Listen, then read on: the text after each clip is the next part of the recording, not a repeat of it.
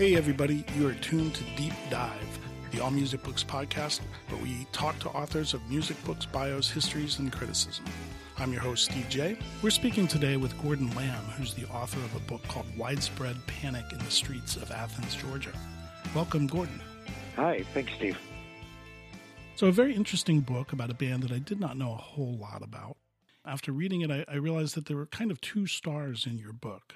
There's Widespread Panic, of course, and then there's Athens, Georgia. That's true. I would agree with you. There are definitely two stars in the book, both the band and the city, which is one of the reasons I'm so glad that both are immortalized in, in the title of the book. You know, I like that they get, uh, you know, co-billing, so to speak. Yeah, definitely. Now, are you an Athens native? I'm not. Um, I moved here in the fall of 1989, right after high school, ostensibly to go to college. But um, if I'm being you know, very honest, it was because of the music scene. and are you from Georgia? No, I uh, I went to high school in Georgia. I moved around. Uh, you know, I wasn't like an army brat or anything like that, but I did move around some as, as a kid. I was born in Asheville, North Carolina. Hmm. Then, um, as a young young child, lived in the San Fernando Valley in California, a little town called Reseda, which is where mm-hmm. the Karate Kid is from. Then lived in uh, Miami Beach, Florida, and then Marietta, Georgia, for high school, and then Athens for most of my adult life. So let's set the tone for your book and focus a little bit on Athens, Georgia. A quintessential college town on the surface, and perhaps an unlikely source for such a groundbreaking music scene, isn't it? I think about that question a lot.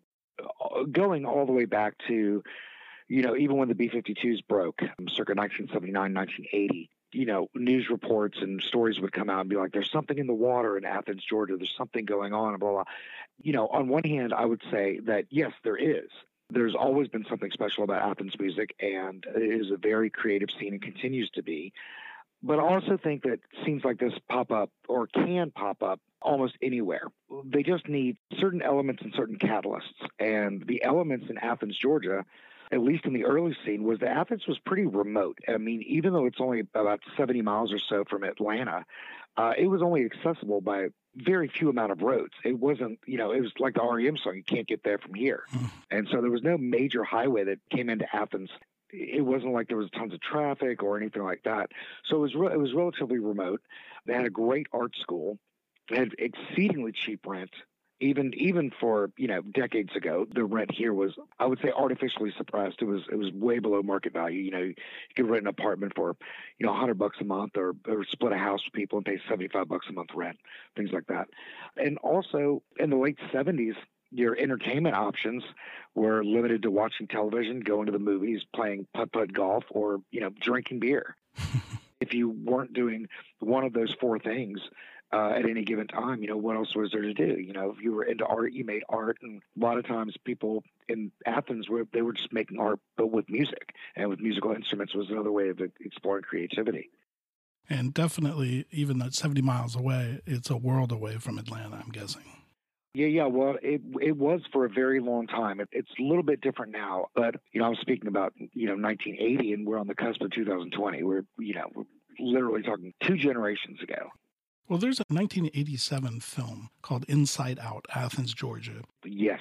It kind of broke the story of the music scene, even though it's it's later. But it helped deliver uh, bands, you know, like B-52s, REM, and Pylon to a much bigger audience. That movie came out actually when I was a I was a junior. No, I was a sophomore in high school. And when it finally came out on videotape, the DVDs didn't even exist.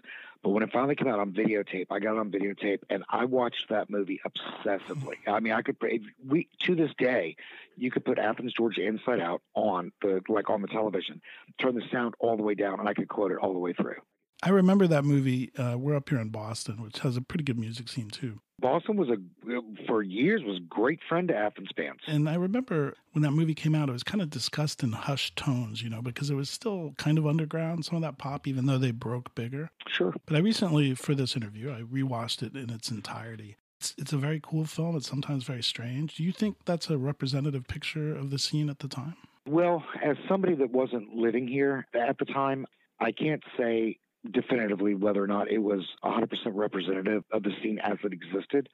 But what I can say is that it's definitely representative of the Athens mythos and uh, and also the Athens ethos because at the time Athens still had what I like to call its kind of innate bohemian culture.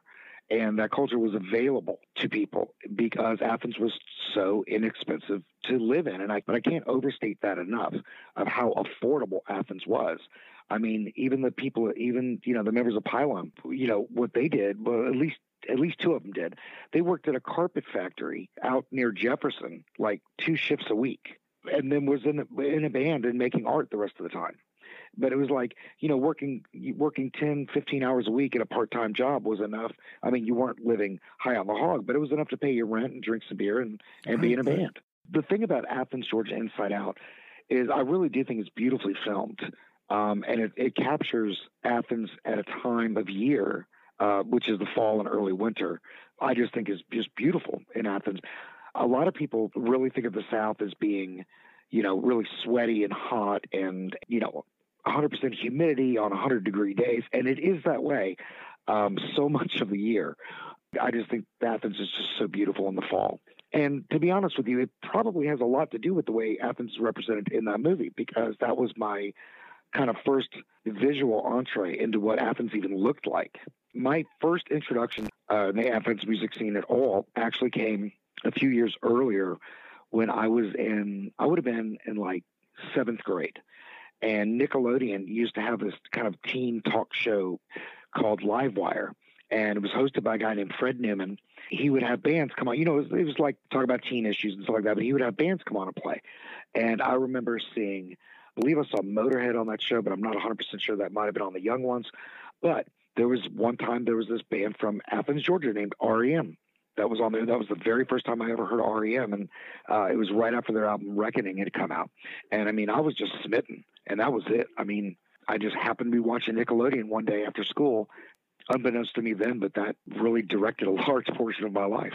Yeah, I saw them open. I think it was for Gang of Four with Chronic Town on that EP tour. Oh, up here, I, I think it was that tour, and yeah, I would guess that REM would be the first group that pops into most people's mind when they hear Athens, Georgia. I would think so. Also, I don't know if that's so much the case anymore one of the things I noticed in, in rewatching the film, what struck me is there's a B 52's performance in there that is just insane. It, it's electric and much more cutting edge than their records. And, you know, you talked about that kind of bohemian art culture, and I would say that those guys were probably the first purveyors of that kind of thing. I would say that they were. Yeah, you know what? Actually, you're you're probably really correct on that because there were other bands at the time, but there was nobody really doing what they did. That's one thing about the B 52s is that there's elements of calypso and surf rock and all kinds of things in their music, but it all sounds like the B 52s. Nobody listens to a B 52s record and says, Oh, I hear, I hear a little Harry Belafonte in that.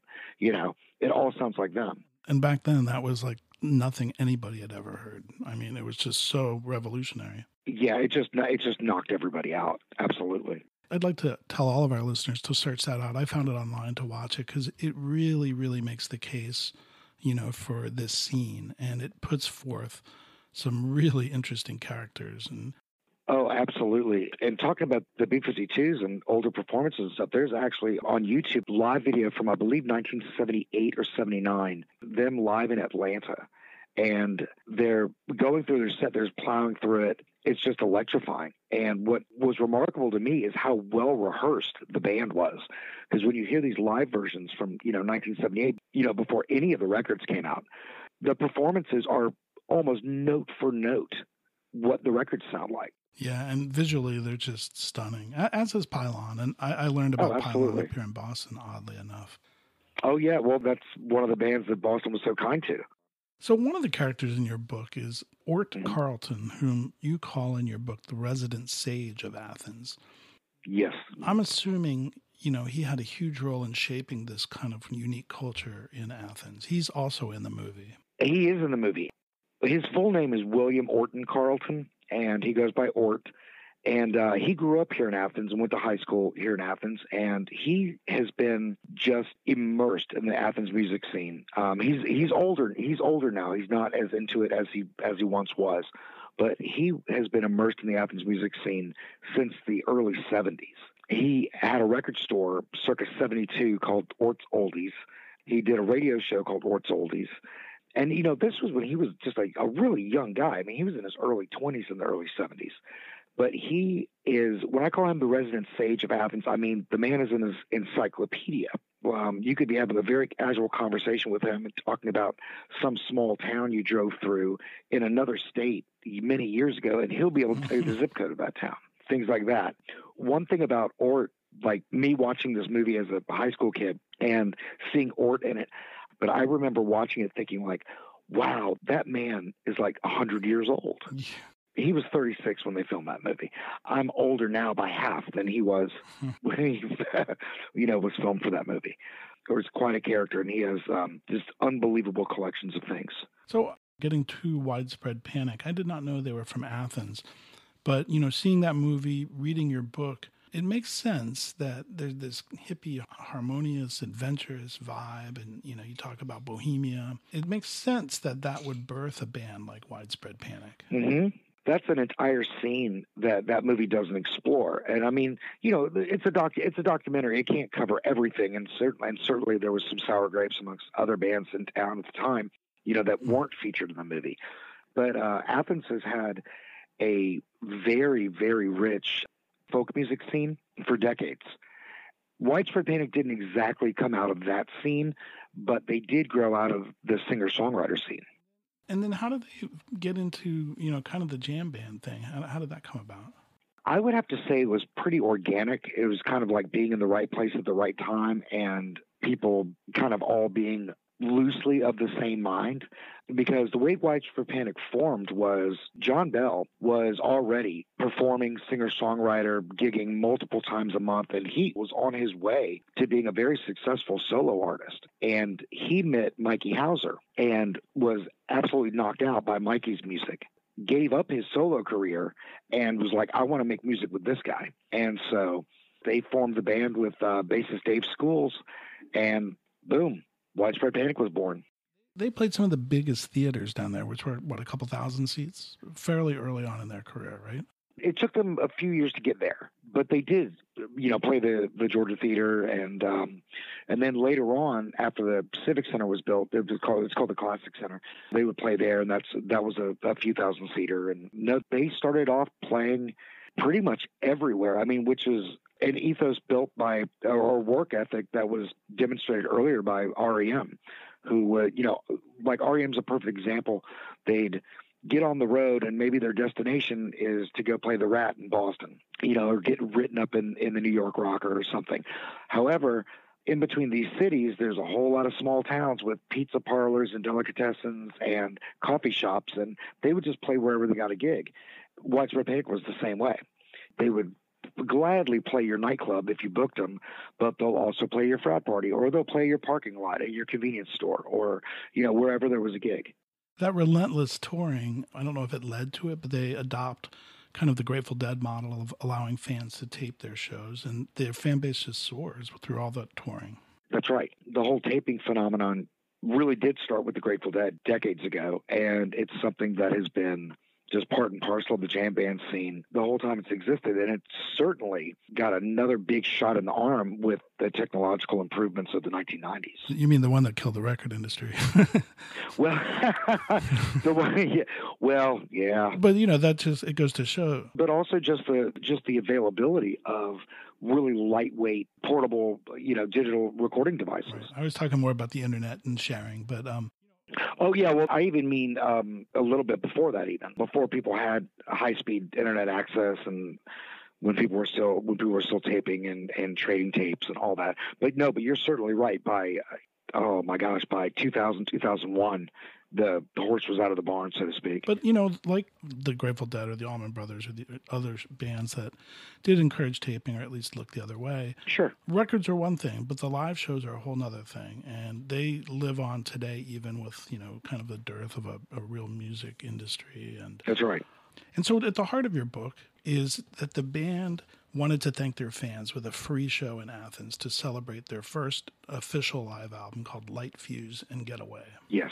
And there's a funny bit early in your book where you state that among widespread panic fans, April 18th, which is the date of the show, 1998, is a day that, quote, just happened. Right. Things like that don't just happen, particularly when governments are involved, right? They certainly do not. And that's kind of the, uh, when I write that fans kind of thought that it just happened and that it was just some cool dudes putting on a free show and having a party and stuff. It's because of the nature of Widespread Panic themselves. They were seen as these easygoing guys, and you know the scene really was. You know, it was it was hippies. You know, it was a free show. Everybody everybody was going to hang out on the street. So it kind of seems like one of those things that, oh, hey, we're having a party, come on down. But it actually took quite a bit of doing, and it was very close several times to not happening at all. And you break that down in great detail in your book. And one of the things I was amazed to read is that no one that you interviewed can recall whose idea it actually was. That's right. I think there's two reasons for that. I think one is that, you know, it has been a very long time and memories fade and memories get altered and all that kind of stuff. But I also think it's everybody being gracious to each other. Nobody really wanting to say, no, it was my idea. And I think they all kind of being a little gracious and, and sharing the spotlight, if you will. Yeah, and, and, you know, there's a few theories in your book, but it seems that it points logically towards one of the band members or management who just kind of threw it out there and it kind of grew organically. Yeah, that's the most logical thing to me is that it was either uh, their booking agent Buck Williams or their manager at the time Sam Lanier. After speaking with everybody and going through everything and just knowing the band themselves and the nature of the scene and everything, I can absolutely see a situation where they're just having a band meeting and somebody just throws it out. And it could have been anybody. And then and then somebody ran with it, which was Sam Lanier ran with it. Do you know who came up with uh, what I think is a genius name, which is widespread panic in the streets for the event, and a, a nice little bit of branding there? You know what? I really don't know because going back, it was referred to as Panic in the Streets. It was weird because it was officially billed as like the record release party for Light Fuse Get Away. Right. And then it started colloquially being called Panic in the Streets you know, but there wasn't any like posters made that says like panic in the street as far as being a, a reference point. But it is, it's great because especially the way things wound up, it could have very well been an actual panic in the street. I was going to say your book goes into that, and it, it definitely is a bit fortuitous. So, um, yeah, most definitely. So the manager, Sam Lanier, he he pitches the idea to the Athens mayor at the time, Gwen Looney. Yes. She really was a supporter of the idea and played quite a role in making this happen, right? She was the most vocal cheerleader for it. Without her, I don't think it would have happened. One of the things you say, and there's a couple of great quotes throughout, but you say that Athens is, quote, a small town with a big heart and when excited, a big mouth. Yeah. Can you explain what it is you're referring to there? When Athens gets excited about something, Athens really loves for its cool things to be local and small and unique to the community and kind of like only ours, but we also love to tell people about them and be like, oh, you got to come to Athens and see this thing, or you would love it if you lived here. You should move here. It's the same thing with this. It's like even when this show was under wraps and just being negotiated and stuff, one person tells another person, tells another person, then all of a sudden everybody in town knows about this thing that's going on that is very loosely planned, absolutely not approved, and is on a shaky rail from the get go yeah, the secret didn't last very long. I'm sure one of the uh, major concerns by the town was money. Yes, it was. The band and their label Capricorn, who was mm-hmm. the Allman Brothers band for a long time, yes, picked up most of that cost, didn't they? They did. All told, the band itself spent about a hundred thousand dollars. It cost them money to do to do the show because Capricorn did pay a certain amount of money from like a promotional budget. Some of that was put up by the label free and clear. Some of it was charged back to the band, which was very standard for record contracts. Do you know in the end what was the, the town's financial responsibility? The town's financial responsibility was zero. Oh, they didn't pay anything, huh?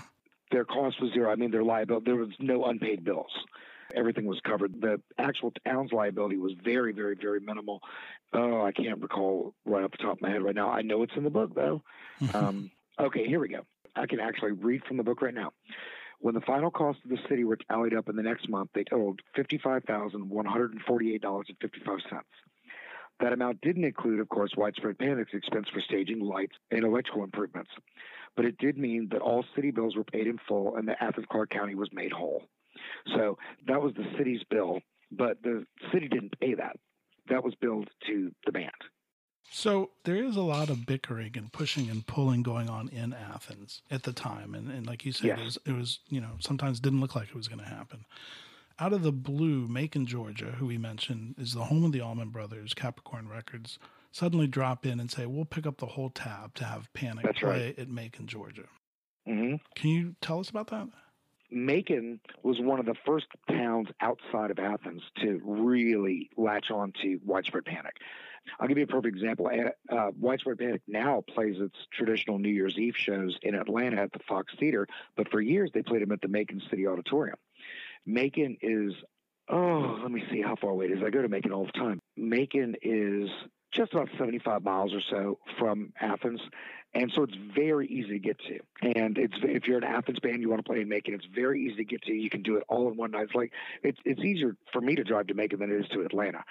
But the person that called up and said Macon take care of it, Macon will pay the bills, that was the then mayor Jim Marshall.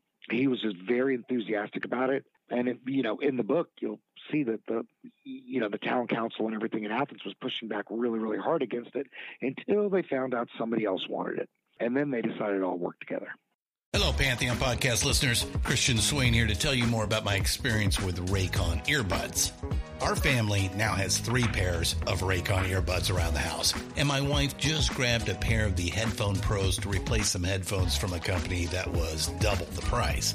And yes, she loves them. Now, if you haven't pulled the trigger on a pair of Raycons, or even if you have, but you're in the market for another pair because they're just that good, well, now is the time to check them out because they just launched their upgraded model of the best selling everyday earbuds.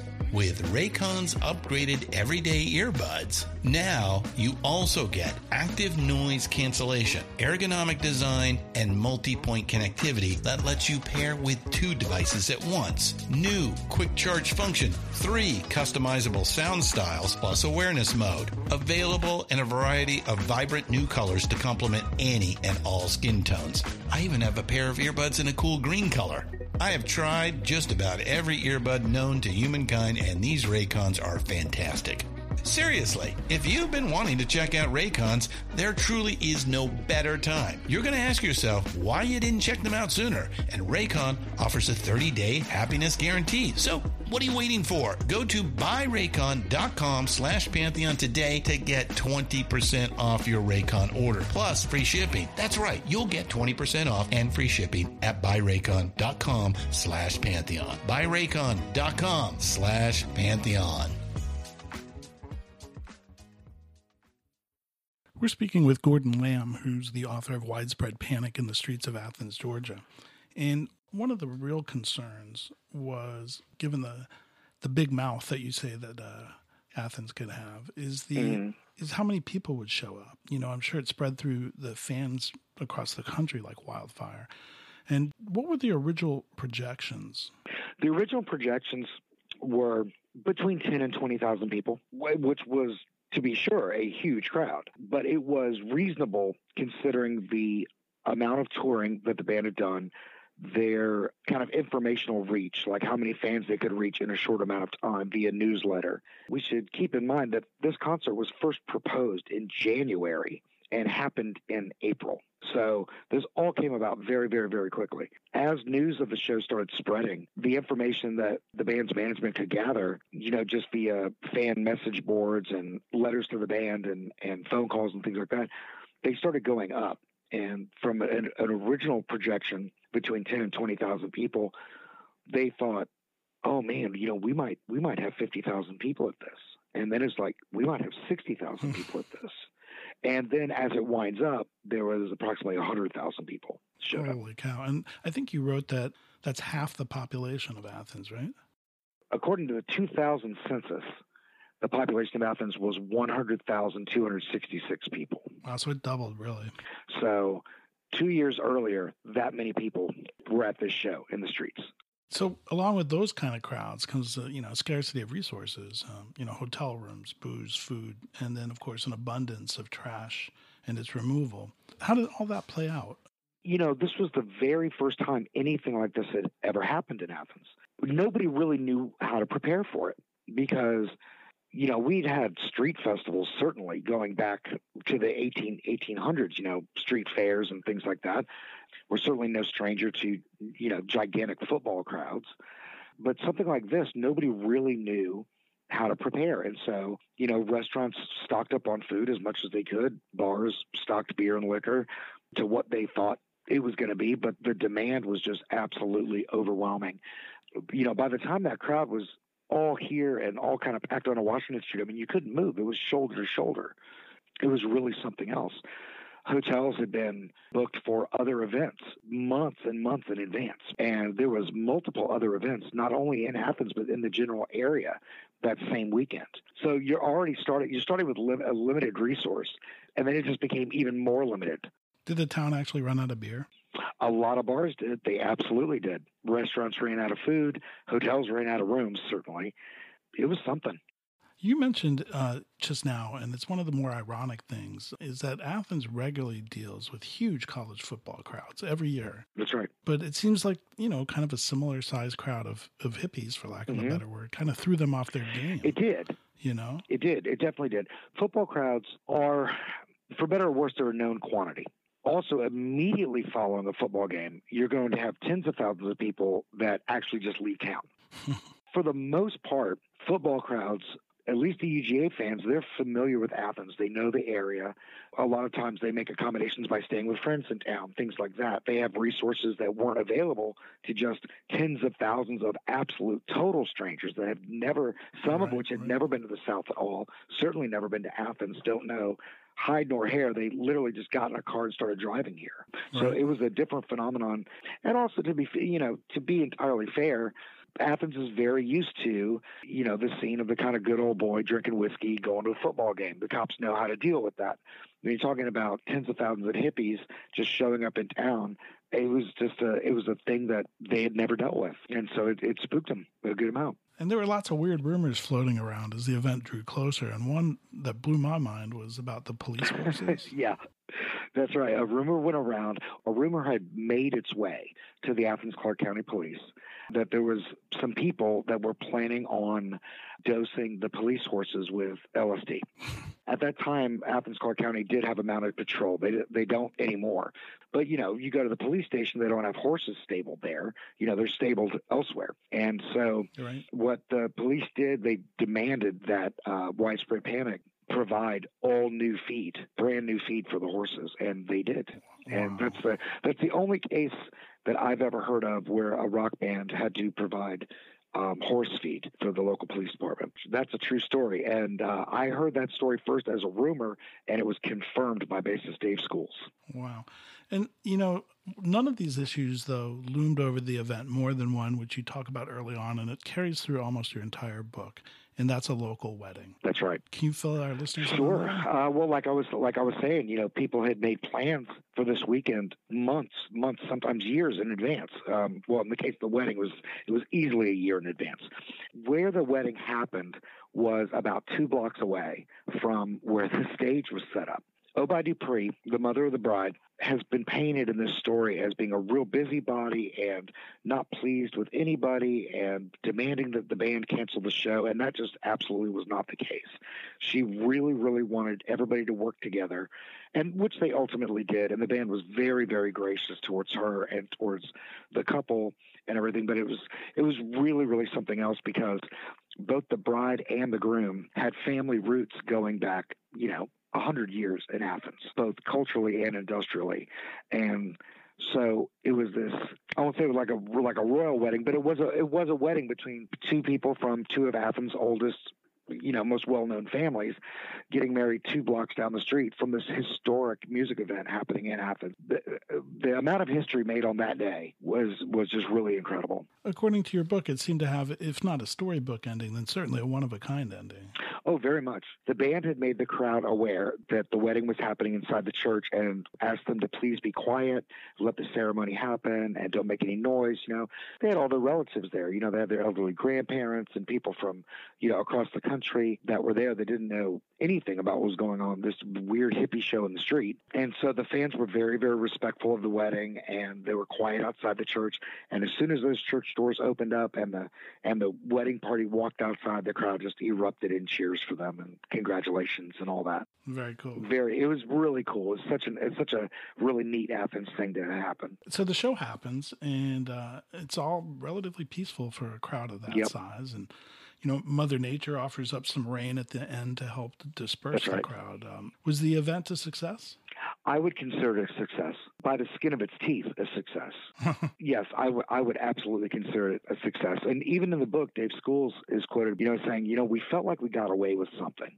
Like it could have gone really, really badly, but it went great. Do you know where this show it's it's rather infamous on the internet and things like that, but where it ranks in terms of music to its fans rather than the event, but musically speaking? You know, I really don't. Most of the conversations surrounding this show actually has very little to do with the performance. I mean, the performance was great.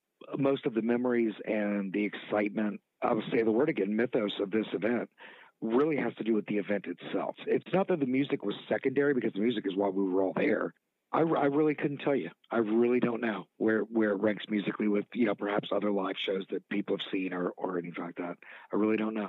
Was this the greatest thing to ever happen to Athens? You wrote in your book that it fundamentally changed Athens. How so? It did, you know, because like something can be grand but disastrous, um, or something can be Mhm. great and wonderful. I hesitate to say it was the greatest thing to ever happen to Athens, but I do think it was a wonderful thing to happen. And when I when I say that it fundamentally changed Athens, what I mean is it changed the way Athens saw itself in terms of what it could do and how it could work together and how it could pull things off. I think it really did plant the seed in a lot of people's minds that hey, this is the type of event that can happen here. We have a annual music festival here. It's run by an organization called AthFest Educates, um, which is a nonprofit now that supports music programs in local schools.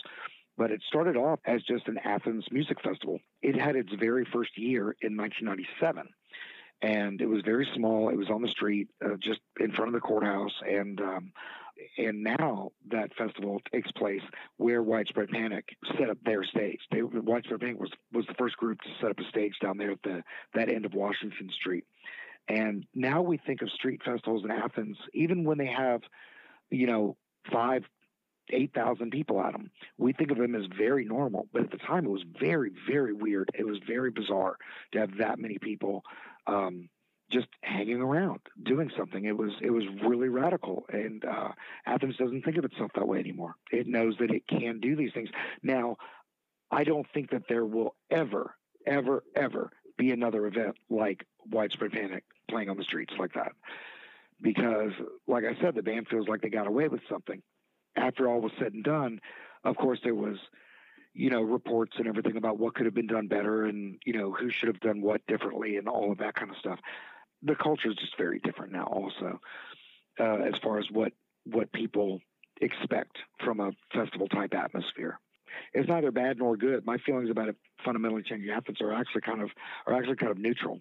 I'll use your word here, and uh, this will be our last Sure. question for you. Do you think this was the grandest thing, not the greatest, but the grandest thing to ever happen to widespread panic and its fans? Looking back, how the band feels about that gig?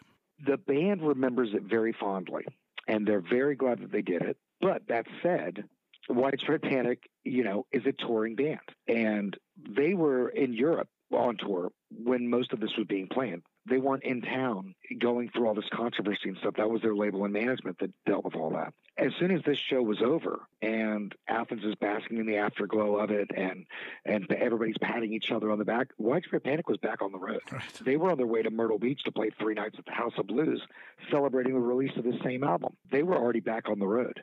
They remember it fondly, but they've played literally thousands of shows since then to gigantic crowds. They do an event called Panic on the Playa, you know, where they play to 75,000 people on a beach every year. I do think they have really, really fond memories of it, but they've had, as a band, they've experienced similar things multiple times since then. That said, as far as grandness goes, I think it's one of the grandest things that ever happened to Widespread Panic because it happened in Athens. If, their very first show where they ever played to 100,000 people had happened, you know, on a beach or in a stadium or something like that, it would not have been as special. It wouldn't have been in their hometown. It wouldn't have been two blocks from the Georgia Theater. you know, where they came up. It wouldn't have been three blocks, you know, from the Uptown Lounge where they really cut their teeth. And that's one interesting thing about the what I call like the geography of the event is their stage for Panic in the Streets happened at the corner of Washington and Pulaski Street. Two blocks up on Washington, you make a right turn. There's the Georgia Theater. Two and a half blocks up on Washington Street is where the Uptown Lounge was. It's almost as if they evolved walking down the street. Wow. Their entire evolution in Athens happened within three blocks of itself. That's amazing. That's an amazing perspective. Yeah. Well, Gordon Lamb, your book is Widespread Panic in the Streets of Athens, Georgia. It's a really good read. It's a little bit of geography. You got a little bit of Southern culture. You got what happens to plan these massive events. You got some music. You got some crazy fans. And it's a great read. So uh, I'd like to thank you for being on and talking with us. I thank you for reading and, and talking to me. Really appreciate it. If you'd like to find out more about his book, please visit allmusicbooks.com and you can buy it through our site. You can also check out the rest of our deep dive episodes there. I'd like to thank our engineer, Steve Folsom. Finally, a big shout out to Frankie and the Pool Boys for their one of a kind music played throughout this podcast. You can check them out at frankieandthepoolboys.bandcamp.com and on all the major streaming services. Please support your local and independent musicians and writers. We're out until the next time, and thanks again for tuning into Deep Dive, and All Music Books podcast.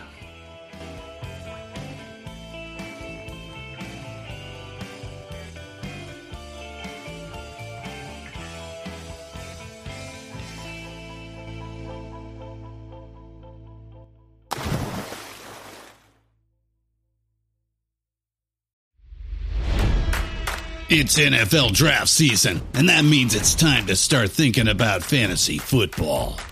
FantasyPoints.com features industry leading experts and prognosticators using proprietary hand charted data to help you score more fantasy points. FantasyPoints.com is the place to go for whatever kind of fantasy football you play. Whether you play fantasy football, daily fantasy sports, or do a little bit of everything, Fantasy Points has the meticulously researched content to guide you to victory. And why wait for the fall? Fantasy Points also covers the new spring football league, the UFL. Join the guru, John Hansen, Scott Barrett, Joe Dolan, and other massive names in the fantasy football universe with an exclusive offer. Use code Pantheon for 15% off any fantasy points package, including the all in package, with access to every article, tool, and data nugget that Fantasy Points has to offer. That's fantasypoints.com and code Pantheon for 15% off at Fantasy Points. Fantasypoints.com. Code Pantheon. Score more fantasy points.